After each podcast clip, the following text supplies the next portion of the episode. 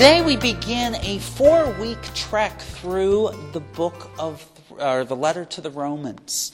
This is Paul's longest letter. It is his most uh, thought out letter. It often is called Paul's Gospel. It is incredibly, incredibly important.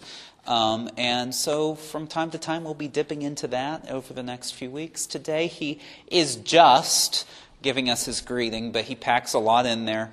But uh, today we'll be sort of going in another direction. This is the first time I have ever um, had the opportunity to preach on Columbus Day. And so um, I'm going to try to relate that to the gospel today. We'll see how that goes. Let us take a moment, though, to reflect on how God has offered his mercy to us, how we have sometimes accepted that gift, and how we have sometimes rejected that gift.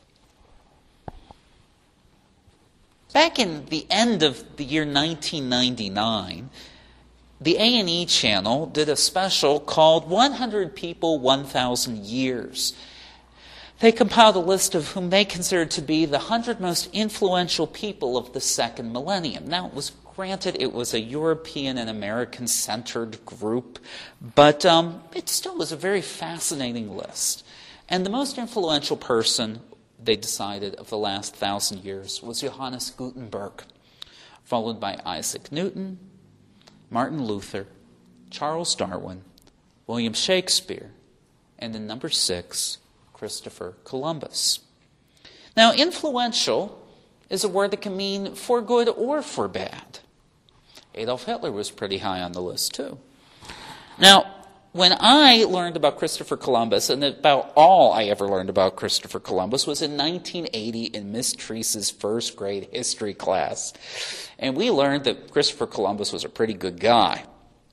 Today, I have a lot of friends who post that Christopher Columbus was evil incarnate.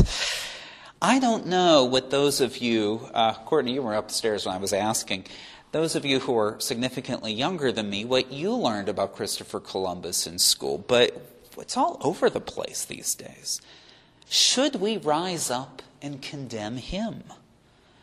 And we have a group at this school in this parish called the Knights of Columbus, and we're starting a group called the Columbiettes, named for this man. So finally, I decided maybe I need to learn a little bit more, and I've spent some time researching today. Um, I usually go to Wikipedia, but today I was on the Encyclopedia Britannica site. And uh, at the end of this very scholarly article, Valerie Flint said, The pendulum has probably swung too far the other way now with Columbus. But no matter what, Christopher Columbus has had a huge impact on the lives of people on at least four continents. He was a master navigator, and he was resilient, and he was courageous. Things that we could say are good.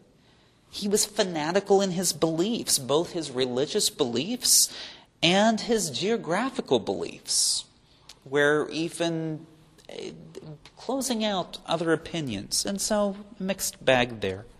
He was a lousy political leader, and he too quickly sacrificed his ethics as his discovery, uh, or whatever you want to call it, his encounter with the New World, collided with the desires of others for European expansion, the search for gold, and the slave trade. Definitely bad. I don't think he can be held responsible for the introduction of diseases to Native Americans, which is often placed at his feet. Should this day be celebrated? Perhaps. With this name? Perhaps. Should the Knights of Columbus and the Columbiettes change their names? Probably not. Christopher Columbus was a Catholic who was in the thick of the circumstances that led to the creation of this nation. And at the time of the creation of the Knights of Columbus, that was really important to tell these young laborers in Connecticut who were Catholic that Catholics were part of the fabric of the foundation of this country. But condemnation. It is so easy for us to condemn someone who lived more than 500 years ago. Perhaps our scrutiny should also be directed on what we, as a nation, do in similar circumstances today.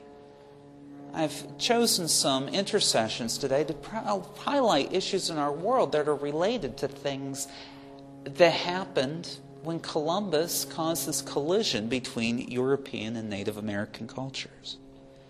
Paul calls us in this greeting to the Romans. He says that Christ has called all of us to be holy. Are we so quick to condemn and simplify other people's lives that we don't look at the complexity of our own in the same